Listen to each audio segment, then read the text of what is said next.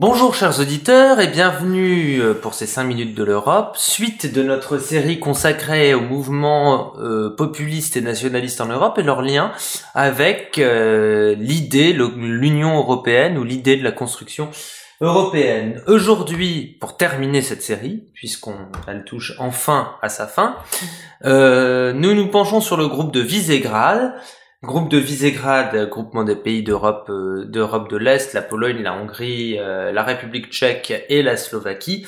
Et c'est avec euh, la Pologne que l'on commence à vous, Vincent. Merci Antoine.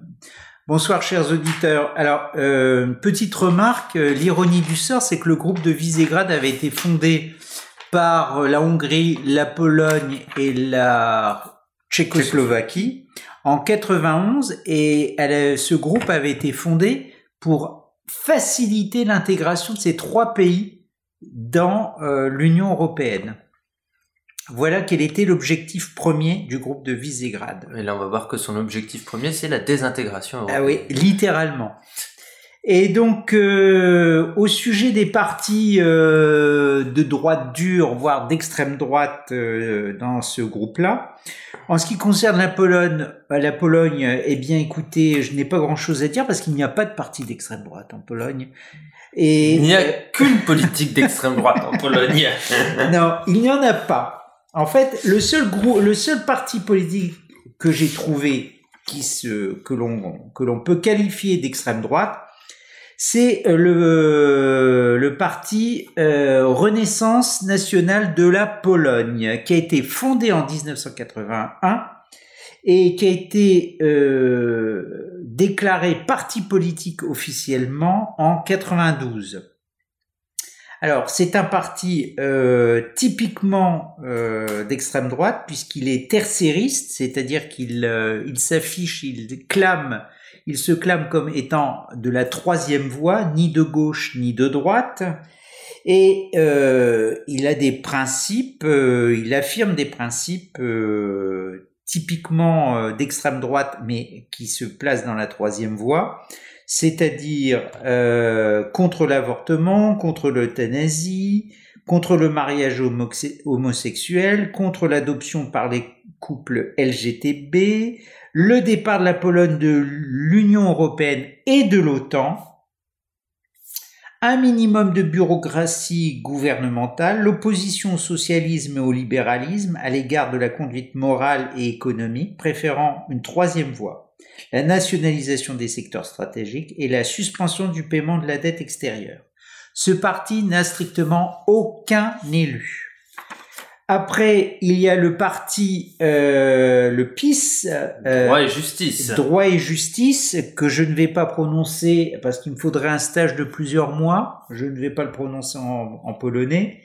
Il a été fondé en 2001, si ma mémoire est exacte, par les frères euh, Kaczynski, euh, dont l'un des deux frères, euh, l'un des frères jumeaux est décédé dans ce vol, euh, ce, ce, voyage pour la commémoration du massacre des officiers de Katyn. Donc ce parti est le premier parti politique polonais. Il est en fait eurosceptique et ce qu'il, sa stratégie, si je puis dire, son action est avant tout celle de d'éroder, de corroder, de d'user euh, par une résistance et une attitude critique euh, et de quelquefois de provocation, en tous les cas jamais euh, de bienveillance envers l'Europe. Euh, mais euh, elle se garde bien de d'affirmer, euh, de prôner le départ de la Pologne de l'espace européen, de l'Union européenne, puisque la Pologne a tout intérêt à y rester. alors quand donc je je vais pas tout de suite parler de la Tchéquie, je vais vous laisser passer tout de suite à la Hongrie. Merci Vincent. Alors pour la Hongrie, pareil, il y a un pays qui ne fait absolument pas parler de lui dans les débats européens. Euh, blague à part, euh, sans rentrer tout de suite dans les pays, dans les dans les partis d'extrême droite, puisque le cas est un peu compliqué. Parlons au moins des partis populistes. Le Fidesz, parti de Viktor Orban majoritaire, créé en 1988, qui est euh, ultra-conservateur, mais se définit pas comme étant d'extrême droite. On peut parler de d'euroscepticisme en acte plutôt qu'en idéologie. en tout cas, positionné clairement pour une Europe des nations et opposé au fédéralisme européen et ça s'est bien vu notamment sur les euh, questions euh, migratoires. Et il devient de plus en plus eurosceptique, mais il est en pleine évolution. Le Fidesz était d'abord un parti de droite, conservateur, passé parti de plus en plus d'extrême droite. Euh, son partenaire de coalition a cité aussi KDNP, donc un parti, le parti conservateur chrétien, qui est l'allié d'Orban et donc suit sa politique dans le cadre de, la coalition gouvernementale. Euh, et notamment a largement soutenu euh, les réformes très controversées euh, en Hongrie, dont la réforme de la Constitution.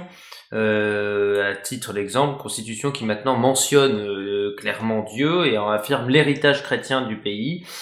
Parti qui est opposé au mariage sexuel et à l'avortement, toujours des positions extrêmement progressistes, mais sinon qui suit la ligne politique du Fidesz en ce qui concerne les questions européennes. Troisième et dernier parti que je vais évoquer pour la, la Hongrie, c'est le Jobbik ou le Jobbik créé en 2003 qui lui est d'extrême droite, même si finalement, dans une logique de dédiabolisation comme le Front National, il paraît de moins en moins d'extrême droite, surtout mis en, parallèle avec la droitisation du parti d'Orban.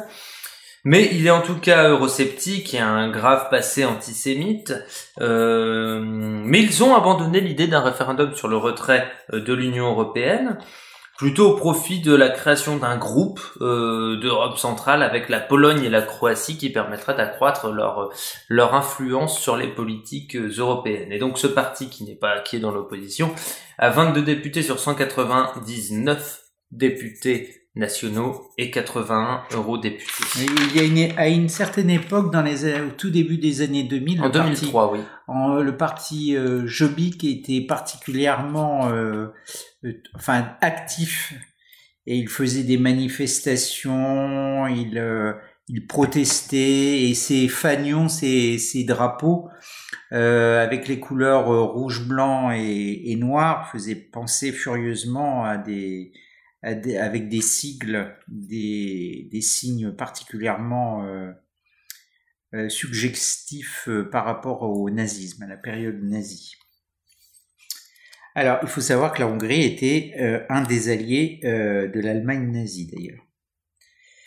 Euh, quant à moi, je vais prendre euh, la République tchèque maintenant. Voilà la République. Je vais prendre la parole pour présenter la République tchèque. Alors euh, là, c'est autre chose. Il y a pas mal de, de partis de droite extrême, de droite dure.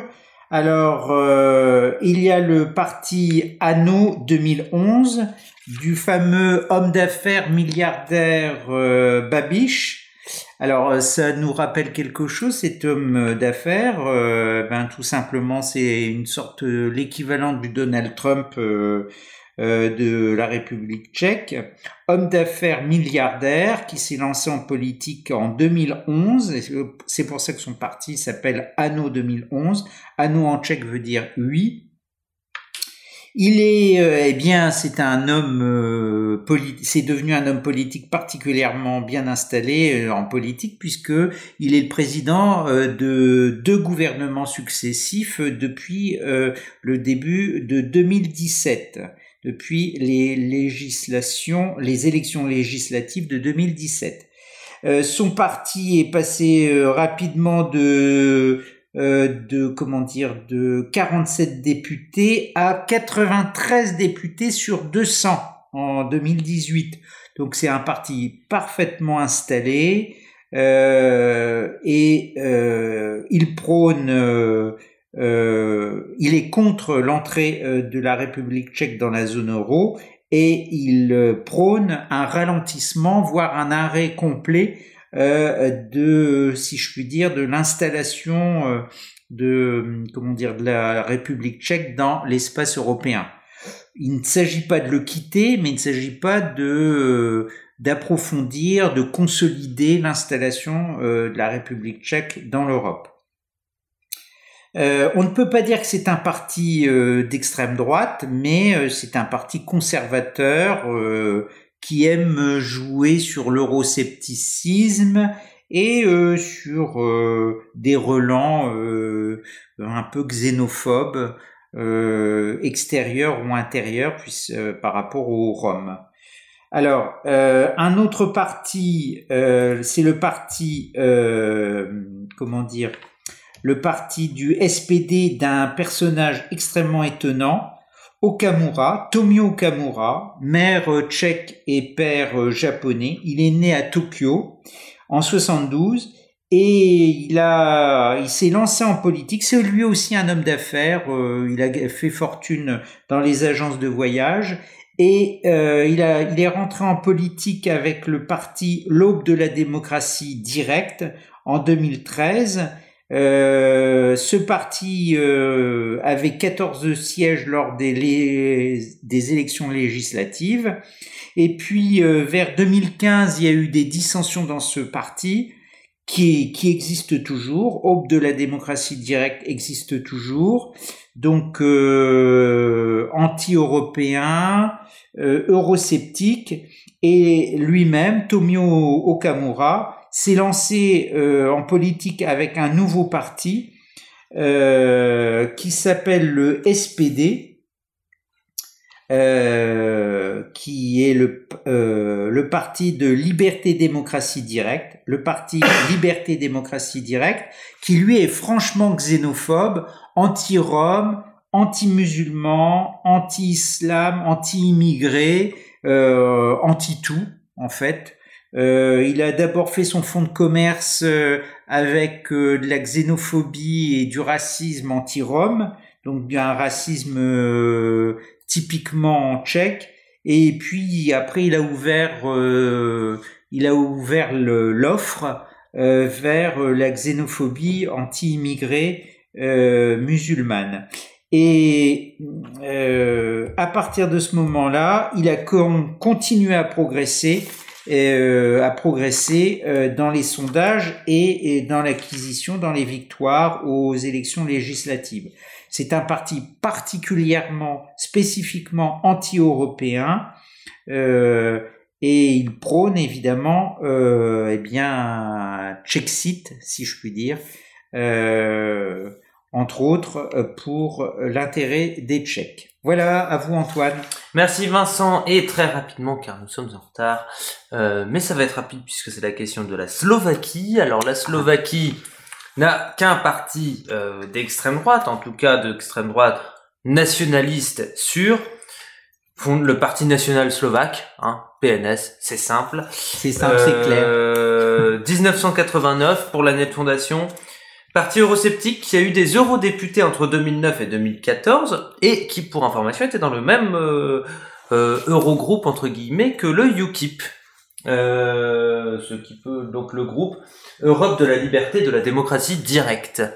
Euh, ils n'ont plus d'eurodéputés depuis les élections européennes de 2014 et ils n'ont que 15 députés sur 150. Par contre, plateforme politique disponible dans des des langues réelles, euh, Inconnu au bataillon, on n'a pour l'instant que des euh, que les grandes lignes directrices euh, de leur de leur programme politique.